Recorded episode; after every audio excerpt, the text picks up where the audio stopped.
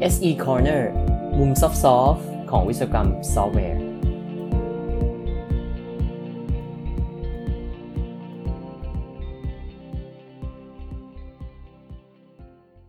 ซอฟต์แวร์คุณภาพคืออะไร คำถามนี้ตอบยากนะครับ ถ้าไปถาม Developer อาจจะตอบอย่างหนึ่ง ไปถามผู้บริหารอาจจะตอบอีกอย่างหนึ่ง เพราะฉะนั้นใน episode นี้เรามาดูกันว่าซอฟต์แวร์คุณภาพในความหมายของ Google แปลว่าอะไรครับ สวัสดีครับ SE Corner episode 131 นะครับ กับผมชยงรักขิดเวสกุลครับ episode นี้หยิบบทความจาก IEEE Software นะครับ เรื่อง Developer Productivity for Humans part 7นะครับ Software Quality มาเล่าให้ฟังกัน ตัว Developer Productivity for Humans นี่ก็เป็นอะไรที่ผมหยิบมาอ่านอยู่บ่อยๆ นะครับ ซึ่งก็มีต่อเนื่องบ้างบางทีก็ข้ามมาบ้างนะครับบางเรื่องก็รู้สึกว่าอาจจะไม่น่าสนใจมาก หรือว่าอาจจะไม่ค่อยเกี่ยวข้องกับ ทางผู้ฟังเท่าไหร่ก็ไม่ได้หยิบมานะครับ แต่วันนี้คิดว่าเป็นหัวข้อที่น่าสนใจมากก็คือเป็นเรื่อง Software Quality แล้วผู้เขียนก็คือ Colin Green นะครับ Sarah Jaspan Maggie Hodges แล้วก็ Jessica Lin ทั้งหมดเนี่ยทำงานที่ Google นะครับ แล้วเขาก็เป็นทีมวิจัยด้าน Developer Productivity ที่ Google เพราะนั้นวันนี้มาดูกันว่าความเกี่ยวข้องของ Software Productivity เอ่อขออภัย Software Quality นะครับ กับ Developer Productivity มันเกี่ยวกันยังไงครับ ที่ Google นะครับเขาบอกว่ามันมี 3 อย่างนะที่เป็นองค์ประกอบสำคัญที่เกี่ยวข้องกับ Developer Productivity ครับ อย่างแรกคือ Speed หรือว่าความรวดเร็วของการทำงานนะฮะอย่างที่ 2 คือ ease หรือว่าความง่ายในการทำงาน และอันที่ 3 คือ quality หรือว่าคุณภาพของงานนะครับ เรามาดูกันว่าถ้าเราจะหาจุด trade off เนี่ยสอย่างก็คงจะเป็นอะไรที่ต้องมีการ trade off กันว่าบางอย่างถ้าเร็วเกินไป คุณภาพก็อาจจะตกใช่ไหมครับ เราอยากจะให้ ทำงานได้รวดเร็วบางทีก็ลดคุณภาพลง ก็ทำงานได้เร็วขึ้น หรือถ้ามันทำงานง่ายขึ้น บางทีมันก็ทำให้สปีดอาจจะดีขึ้นนะฮะก็อาจจะเกี่ยวข้องกันใน 3 ส่วนนี้ แต่ในบทความนี้เขาโฟกัสไปที่เรื่อง Quality เป็นหลักนะเราก็จะมาดูกันว่า Software Quality คืออะไรแล้วประกอบด้วยอะไรบ้าง อย่างที่ได้พูดไปเบื้องต้นนะครับว่า Software Quality เนี่ยเป็นเรื่องที่วัดยาก แล้วก็อยู่ที่ว่าถามใคร ตัวอย่างเช่น ถ้าเราไปถามผู้บริหารนะผู้บริหารจะบอกว่า Software Quality หรอ ก็หมายถึงว่า ก็จะต้องมี Product ที่เป็นซอฟต์แวร์ที่มีคนอยากจะใช้ใช่ไหมครับมีคนอยากจะจ่ายเงินซื้อ แล้วก็เอาไปบอกต่อให้คนอื่น อย่างเงี้ยเขาถือว่าเป็นซอฟต์แวร์คุณภาพที่ดี แต่ว่าถ้าเรามองในมุมของ developer developer อาจจะมองอีกอย่างหนึ่งครับคือโค้ดมัน maintainable ไหมคือหมายว่าสามารถเอามาเขียนต่อง่ายไหมอ่านเข้าใจง่ายไหมถ้าไปถามฝั่ง operation เขาอาจจะบอกว่า software quality ก็คือ ซอฟต์แวร์ที่มัน ไม่ค่อยเสียเนาะมันไม่ค่อยล่มมีมีมี reliability สูงนะครับ หรืออาจจะไม่ค่อยมีปัญหาด้าน security ก็จะเห็นว่าแต่ละมุมมองก็ไม่เหมือนกันนะเพราะฉะนั้นคือทั้งทีมนะครับสท่านเนี้ยที่ Google เขาบอกว่าเขาคิดว่า Software Quality จริง ๆ แล้ว มันเป็นความหมายที่กว้างๆ แล้วมันสามารถครอบคลุมได้ 4 มุมมองนะครับสมุมมองที่ว่าประกอบด้วยอะไรบ้างนะครับ อย่างแรกนะครับ เขาบอกว่ามันเริ่มจาก process quality process quality นี่คืออะไร process quality ก็คือ อะไรที่มันเกี่ยวกับกระบวนการในการทำงาน เช่น มี code review ไหมนะครับ มี test coverage หรือว่าการเขียน test ที่ครอบคลุมเยอะแค่ไหน test ที่เขียนมามีความ flaky เนาะ flaky test มากน้อยแค่ไหน คือ test ที่รันแล้วบางทีผลมันไม่แน่นอน ผ่านบ้างไม่ผ่านบ้างแม้ว่าจะรันในซอฟต์แวร์เดียวกันนะครับ distribution of work หรือว่าการกระจายงานเป็นยังไงนะครับ แล้วก็ ความเสถียรของ strategy หรือว่ายุทธศาสตร์ของทีมเป็นยังไงนะ stability of strategy อันนี้มันเป็นเรื่องกระบวนการ เพราะฉะนั้นคืออาจจะเกี่ยวข้องกับการเซตอัพจากผู้นำทีมนะครับ ทีม lead เซตมายังไง process quality ดีไหม อันที่ 2 คือ code quality code quality นี่ชัดเจน เราน่าจะเคยรู้จักกันมาบ้างแล้วนะมันจะเป็นพวก complexity นะ ตัวอย่างเช่น cyclomatic complexity เราสามารถวัดได้เลยนะครับ ไม่ว่าจะเป็นเครื่องมือวัด เช่น SonarQube อย่างเงี้ย testability ก็คือความสามารถในการทดสอบนะทดสอบง่ายแค่ไหน readability ก็คือโค้ดนี้อ่านง่ายแค่ไหน comprehensibility ก็ใกล้เคียงกันนะคืออ่านแล้วเข้าใจเข้าใจได้ง่ายแค่ไหน แล้วก็สุดท้าย maintainability ก็คือสามารถที่จะดูแลรักษา source code นี้ต่อไปได้ง่ายแค่ไหน อันนี้ก็เป็นมุมที่2นะครับคือเป็น code quality developer ก็อาจจะเห็น code quality เป็นหลัก เพราะว่าเขาทำงานกับกับโค้ดเป็นหลักนะครับ ในขณะที่ ตัว process quality เอง น่าจะเป็นตัวหัวหน้าทีมเนาะที่ต้องดูแลตรงนี้ อันนั้นที่2นะครับ อันที่ 3 ก็คือ system quality นะครับ system quality เนี่ยก็จะประกอบด้วยอะไรที่มันอยู่ในระดับ system ละเช่น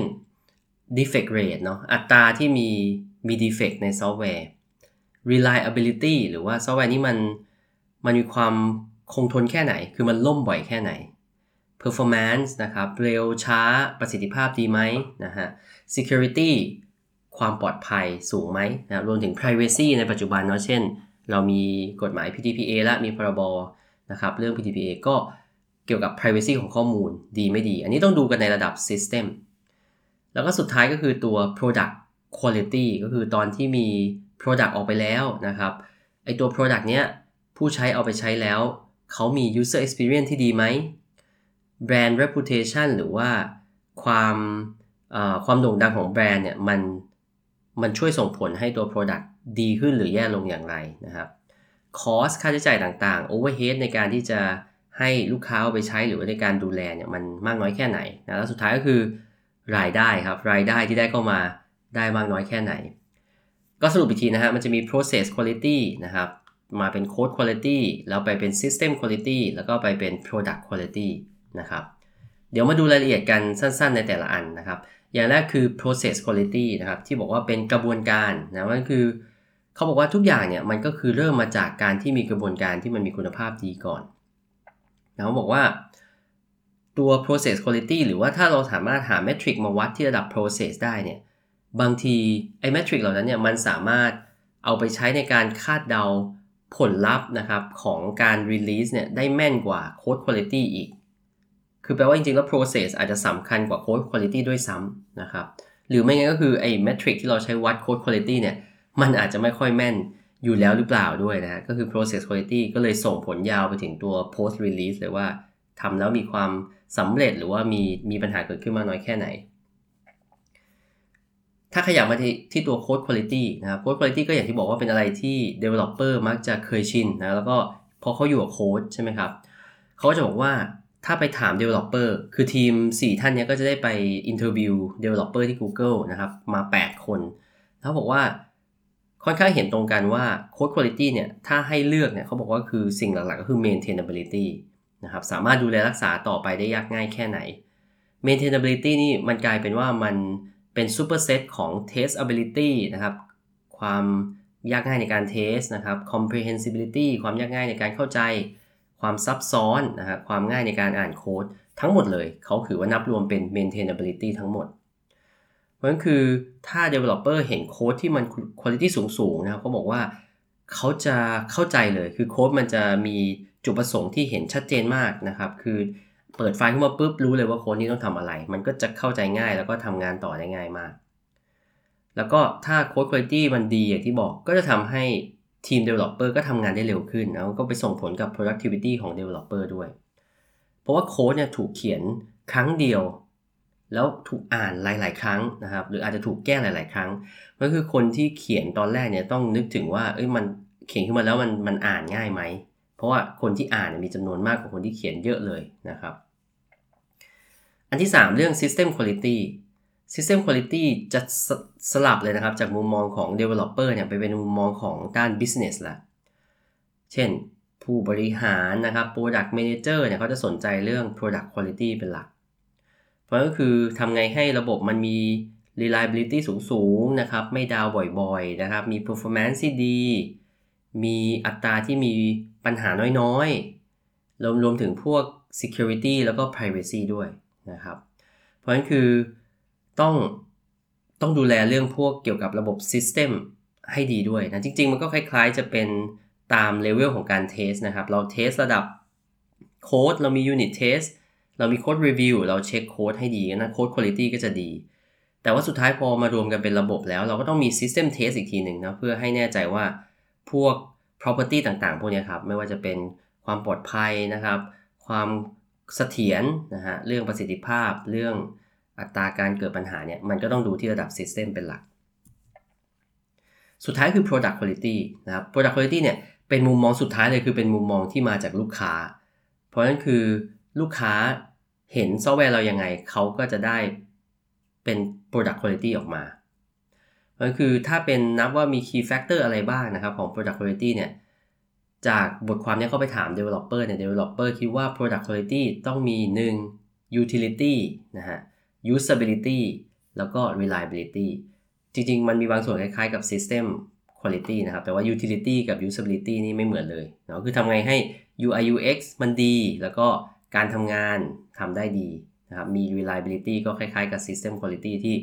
มันไม่ล่มง่ายๆ ไม่เสียง่ายๆ พอเรามี 4 อย่างนี้แล้วนะครับ เราเอามาต่อกันได้ไหม เราสามารถเชื่อมต่อจาก process มา code quality ไป system quality ไป product quality ได้ไหม ก็ถ้าเราดูในภาพรวมนะครับ จริง ๆ มันควรจะส่งผลกันแบบนั้น คือ process quality ก็น่าทำให้ code quality ดีขึ้นนะครับ แล้วก็ code quality ที่ดี ก็ทำให้ system quality ที่ดีขึ้น สุดท้ายก็ทำให้ product quality ที่ดีขึ้น แม้ว่าในเรื่องจริงมันอาจจะไม่ได้ส่งผลกันอย่างชัดเจน 100%นะครับ มีตัวอย่างว่าอาจจะเกี่ยวกันบ้างเนาะ แต่อาจจะไม่ได้เกี่ยวกันแบบ 100%ขนาดนั้น บางทีโค้ด เขียนไม่ดี แต่ว่ามันอยู่ได้แบบเสถียรก็ได้นะครับมันก็มีเหตุการณ์อย่างนั้นอยู่ หรือบางที psychomatic complexity ที่เราวัดความซับซ้อนของโค้ดเนี่ยมันก็ไม่ได้ต่างจากการวัด line of code สักเท่าไหร่ เพราะนั้นคือ code quality เองก็อาจจะไม่ได้ส่งผลกับ system quality นะนะครับ ตรงนี้ก็ยังเป็นเรื่องที่ยังต้องทำการศึกษาวิจัยกันอยู่ แต่ว่านะครับคำถามสุดท้ายเลยคือแล้วถ้าเราเป็นทีม lead เราต้องทำยังไง ผมคิดว่า key takeaway ของบทความนี้ก็คือว่าเราต้องเข้าใจว่ามันมี 4 มุมมอง ถ้าเราเป็นทีม lead เราต้องรู้ว่าคำว่า quality เวลาพูดกันให้แน่ใจว่าทุกคนเข้าใจตรงกัน หรือว่าอย่างน้อยเข้าใจว่ามุมมองของแต่ละคนไม่เหมือนกัน ถ้าพูดกับ developer เขาน่าจะเข้าใจถึงในมุมของ code quality ถ้าพูดกับทีม business